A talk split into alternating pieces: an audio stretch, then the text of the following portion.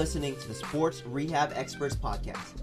We sit down with some of the most highly regarded experts in the field of rehab, from physical therapists, athletic trainers, and much more. We dive into what makes them tick and hear about the lessons they have learned along their journey. Come listen to what these experts have to say.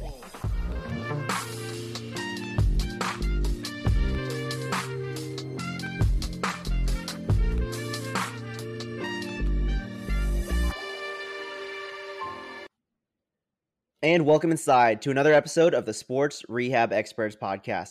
Today we have head athletic trainer and physical therapist for the Phoenix Mercury. We have Hannah Wengertsman. Hannah, welcome on in. Thanks so much for having me, Chase. I'm excited to be here.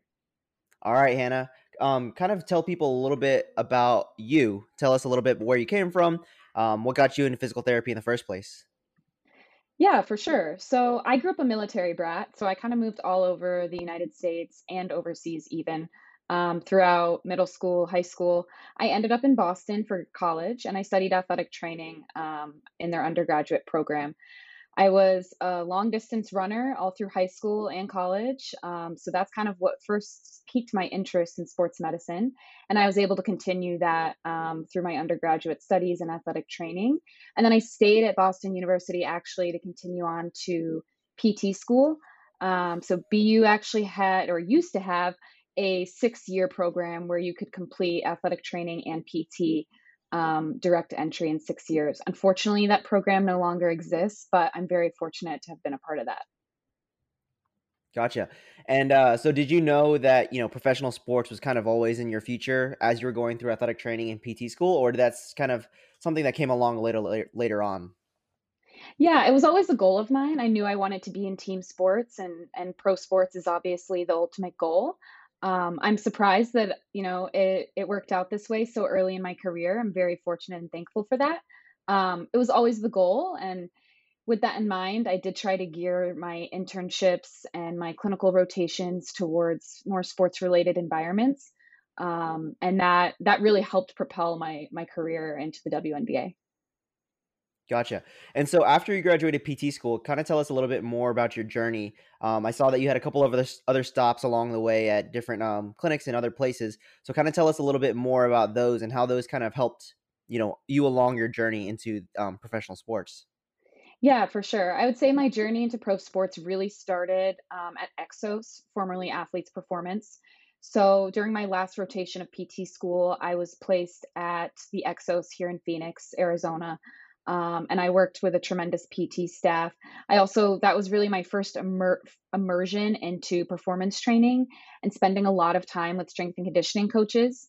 Um, I like to tell people that Exos is really the closest you can get to working in pro sports while still being in a clinical setting because you have a multidisciplinary team all under one roof. Um, so after that internship, I ended up staying on full time with Exos, and I stayed there for two uh, two more years. Um, had a great experience working with pro athletes um, from all all sports, wide range, MLB, NHL, NBA, um, NFL. Um, so it was a really really great experience um, that really led to my position with the Phoenix Mercury. Right. Um, and so I kind of want to go back even further to your time as a collegiate athlete. Uh, how did your time you know, being someone that may have experienced physical therapy, uh, kind of inform or kind of like tra- lead you into your career? Did that kind of play a huge role, or was that something that kind of just got you introduced into physical therapy as a profession? Yeah, I think, I mean, it dates back to high school, honestly. Um, I was cross country and track runner, so I was running year round. And so obviously, I, I had a fair share of injuries. And that's really how I found my way into the athletic training room to begin with. Um, from there, I found out that my high school offered a sports medicine class. So I got really involved with that. I started volunteering as an athletic training student um, in high school. And that led me um, into my college career and just continued to, to grow and learn in that way. Right. Um, and so after uh, kind of jumping forward again, so after you finish your time or as Exos as a student, and then you work there as a you know full time PT, kind of tell us how that led into your journey to now with the Phoenix Mercury. Yeah, um, it was really kind of being right place, right time. The position with the Mercury opened, and I knew that my um, my end career goal was really to, you know, move into professional sports, back into the team setting. As much as I loved Exos and I'm so grateful for my experience there, there's just something about being a part of a team and being in that athletic training room environment that I really miss from co- the college um, setting. Um, so when that opportunity presented itself with the Mercury, um, I honestly applied and, you know, through a few connections who had um, who had my back and supported me through that process, it was a really smooth transition. Right. And so you've worked in kind of the three major like aspects of sports PT, you know, college, pro, and you know, working in the clinic. And you said, you know, obviously Exos is a pretty high level sports performance center. So it's the closest thing you can do to pro sports without actually being in pro sports. So what are some things, some similarities, obviously, between the three and then the differences between college, outpatient, and professional sports that you've noticed? Yeah, that's a great question. So um, first of all, similarities, I would say, um, like I kind of referenced earlier, Exos has a huge multidisciplinary team. So you're working with PTs, athletic trainers, strength coaches, dietitians. Um, you whole, have the whole gamut of resources there. That's very similar to what you experience in college or pro sports. Um, and so with that comes you know working together as a team and the, the communication that it takes to manage athletes amongst all these different professions. And so i think that experience working with um, working with a team really prepared me for the role i'm in now because i had some of that experience. Um, the main differences i would really say um, really boil down to the travel, right? So the travel adds a huge component to um, what what your responsibilities are. That takes a huge toll on your work life balance. Um, so that's that's definitely a challenge and a difference. And then I think also you just get less repetition in in the team setting, right? So our roster is made up of uh, 12 players at the most, right? So at any given time, maybe there's one or two, uh, three players who are injured or you know have some sort of ailment that we're working on. Whereas in the clinical setting you're seeing you know 10 to 12 maybe even 15 patients a day. So you just get a lot more repetition in the clinic. Um, and i think that also was great preparation for me working at exos getting a lot of reps especially right out of pt school um, to get comfortable with my decision making my return to play um, programming um, I don't think I could have jumped right from PT school into pro sports without that experience to just get more reps under my belt. Right. Um, so as you've like worked in sports PT for a while now, especially at the professional level, um, something that we've talked to when talking to other professional sports PTs, they say uh, they talk about like athlete buy-in. You know, you're dealing with people that have been around sports medicine professionals their whole lives and some i'm sure they've had good ones and some bad ones. So how do you kind of build that that buy-in with somebody that you're just meeting? Let's say it's a person that has just arrived on the team or someone that you've just met. How do you kind of build that buy-in and make sure they can trust they can entrust their care to you? Yeah that's huge. Um, i think it honestly boils down to relationships and trust. So first things first, when a new athlete comes in, I try to get to know them on a personal level, find out what makes them tick, find out what motivates them, ask about their friends and family. Um, once you have a solid relationship um, and you establish that trust with an athlete, then it's easier to slowly influence um, influence them and give them little tidbits um, of things that you want them to do. And then I think the second piece is just um, to not overwhelm them with information, right? Once you know the athlete, you understand um, what makes them tick, you know how to approach them, and and maybe you can drastically change everything about what one player is doing from their diet to their strength training to their sleep habits. But for another athlete, that may not work, and you may need to just try and change one thing at a time. Um, so I think just getting to know the athlete and relationships and forming trust is really the basis of creating that buy-in.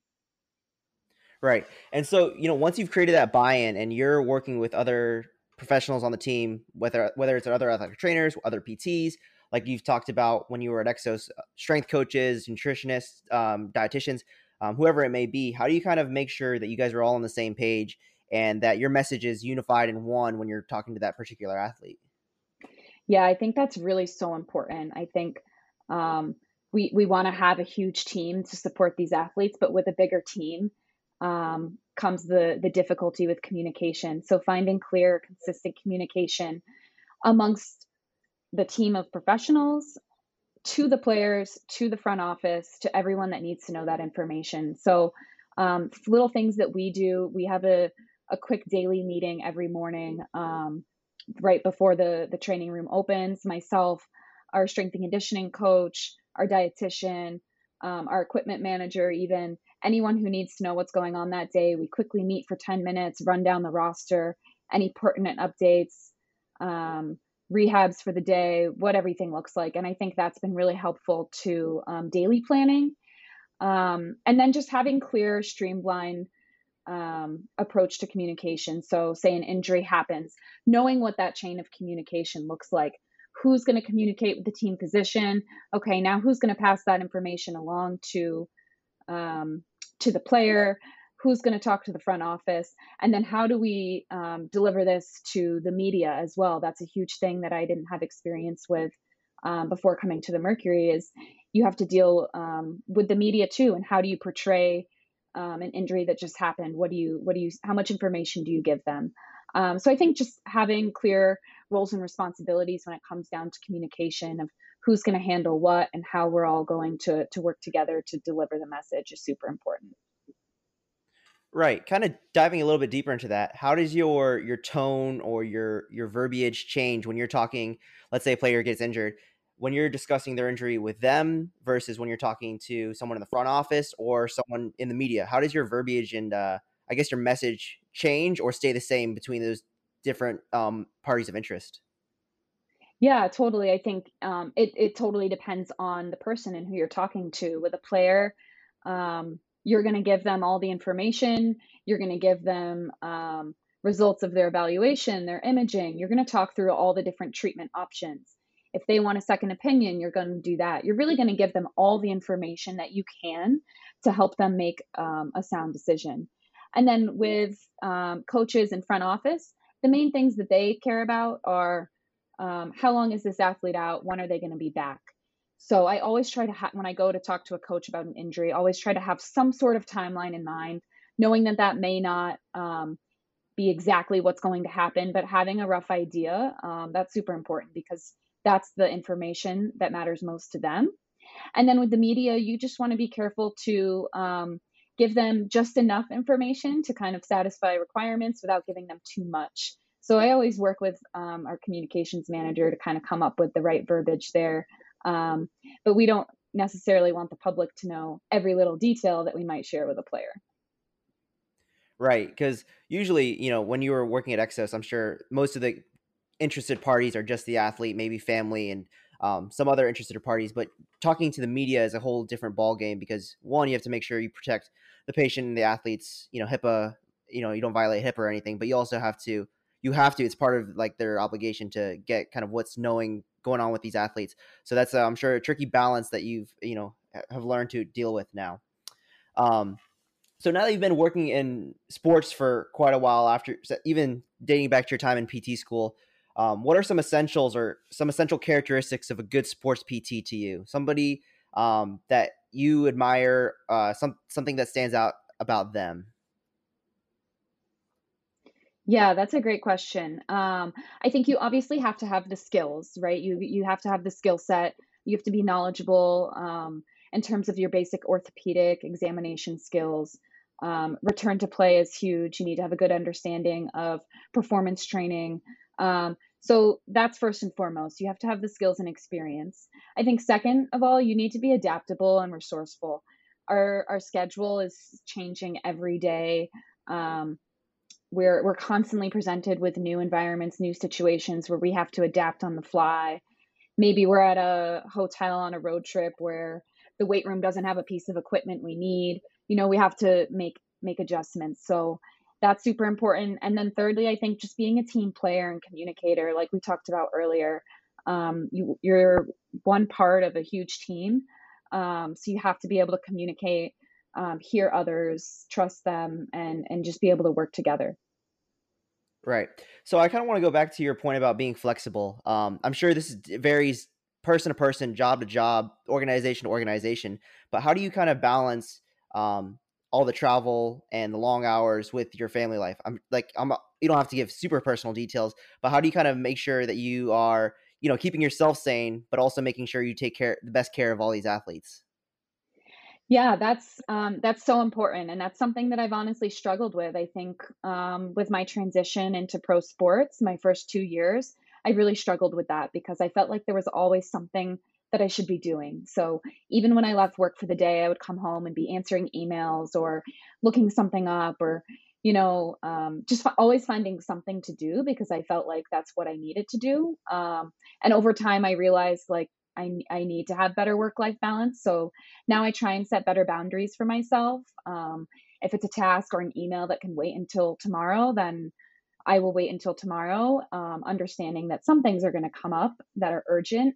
Um, but really just trying to take advantage of an off day when we're in season, um, shutting down, spending time with my family and friends. Um, and then during the off season is really the time to recuperate, recover, um, go to those family events that you you miss out on during the summer. Um, so I really take advantage of the off season too to kind of play catch up on the the personal life matters. Right. Um, and so I want to also discuss another one of the skills or characteristics that you talked about, like just the general skill set. Um, how do you or how do you continue to work on improving your like return to sport um, criteria, making sure that you are kind of up to date on the most recent evidence that kind of make sure that you're taking the best possible care of your athletes that you can? Yeah, that's that's a good question because it's hard to keep up with the evidence, especially when um, you're so busy in season. I think one thing that's worked really well for me is just uh, the growing amount of information on social media, following other clinicians, um, practitioners, and um, just seeing what they're posting about and seeing links to, to certain studies um, I think that's what's been most helpful for me and most um, sustainable. And then I'm also lucky um, in my current role to be so closely partnered with the Phoenix Suns. Um, our WNBA and NBA team are, are all under one roof here in Phoenix. So I have access to all the same resources as the, as the Suns and spend a lot of time during my off season um, with their staff, learning from them, seeing how they do things. Okay, how can I go and implement this with my team? Um, so that's been really helpful too. Right. Um, so now that you've been with the Suns for a while now, kind of walk us through the day in the life of what it's like to be you as the head AT and PT for the Phoenix Mercury. Yeah, for sure. So um, let's say for a practice day, um, usually coming in around 7 8 a.m i usually try and catch a workout um, before works gets started. We'll have our little staff meeting for about 10 15 minutes and then players will start to roll in usually about t- two hours before practice starts. I'm uh, usually hanging out in the training room and um, doing any pre-practice treatments rehabs um, that players may need or if something popped up from yesterday that they need me to check out. From there they tend to kind of flow into the weight room and we'll get a lift in before practice. Some players will get extra skill work done on court. Um, and then during practice, we're really on court, just watching the players, evaluating their movement, watching for injuries, um, evaluating the length and intensity of practice to give coach recommendations. And then post practice, um, similar setup. Some players may go into the weight room to get a lift. Other players will come back into the training room um, for treatment. And then hopefully we're out of there by mid afternoon. A game day is a little bit different. Um, we'll usually have a morning shoot around, which is um, a light practice, more of a walkthrough to prepare for the game. And then midday, we have a couple hours off um, just to go home, nap, run errands, whatever you need to do, and then come back um, around three o'clock if it's a 7 p.m. game. Um, and those are long days, so probably not uh, getting home until 11 o'clock.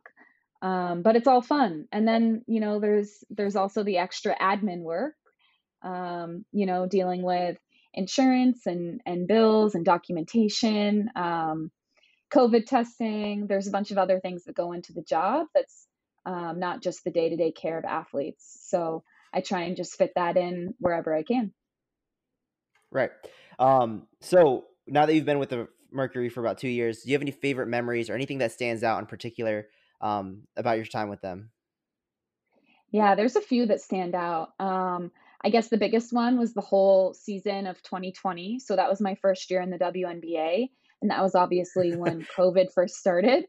Um, so as soon as I was hired, I found out that I was going to be uh, moving to Bradenton, Florida for three months because we were going to enter the WNBA bubble. Um, and I had no idea what I was getting myself into, but it turned out to be a really great experience. Um, and I'm so thankful that that was my first season in the league because not only did I get super close with the players and staff on my own team, but I also had um, all the athletic trainers and other staff members of all the other teams um, right on campus with me. So they were a great resource as questions came up. Um, and I really formed great relationships with staffs on other teams um, which continues to be a great resource for me moving forward when questions come up or we want to, you know, run thoughts by each other. So, although um, 2020 was an interesting year, I'm very thankful for that experience. Well, I think if you can get through your first year on the job being through a uh, once in a lifetime basketball bubble, I think you can basically survive anything else. So I think that's a pretty cool way to start your career in professional sports. That's um, what I tell myself. and so, and so one thing I want to do, like not PT related, but I want to give time to that I think is super important. I think the WNBA is super underappreciated. We have we've had um, one other WNP WNBA PT on. Uh, we had Michelle from the Las Vegas Aces, um, and I know they just won again. So give us give us like a little spiel or your soapbox on kind of how WNBA athletes are, you know, should be appreciated as the professional athletes they are. Yeah, I love to talk about this. Um, I'm a huge proponent of women's sports, and I love the WNBA. Um, we just finished the 26th season, so in comparison to the NBA, which has been around for over 75 years now, it's a really, really young league. And the growth, the tremendous growth, even over the last few years that I've been involved, um, is incredible. There's more and more people watching, um, more and more games on national TV, more people are investing, which is going to continue to keep pushing the WNBA forward. Um, so I'm really excited about the future of the league. Um, I think that it's going to continue to grow, not only in size, but um, I think it's going to really parallel the NBA one day. And I'm excited about that future.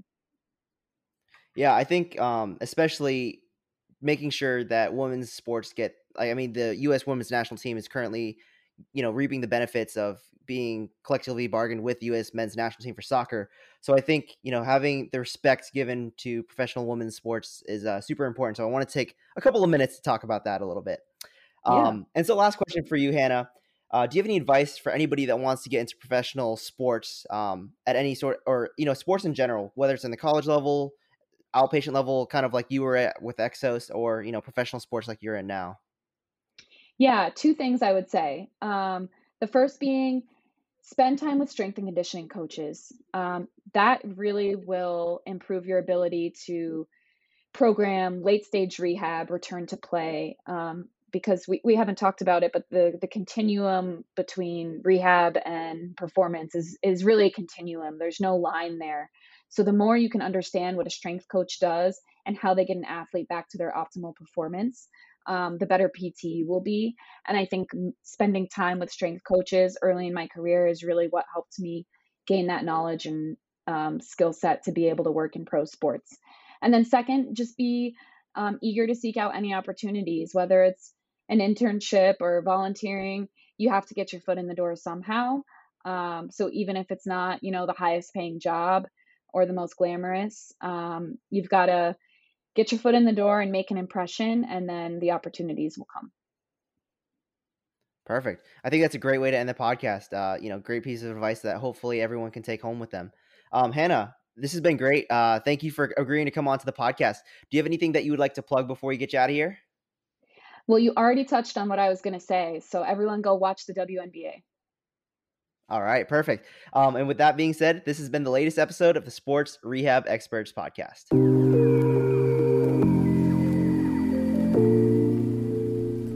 Huge thank you to Hannah Wangertsman from the Phoenix Mercury, the head athletic trainer and physical therapist, for coming on to the latest episode of the Sports Rehab Experts Podcast. If you liked what Hannah said or want to hear more episodes from great future guests, please like and subscribe to the podcast on Apple Podcasts, Spotify, or wherever else you're listening.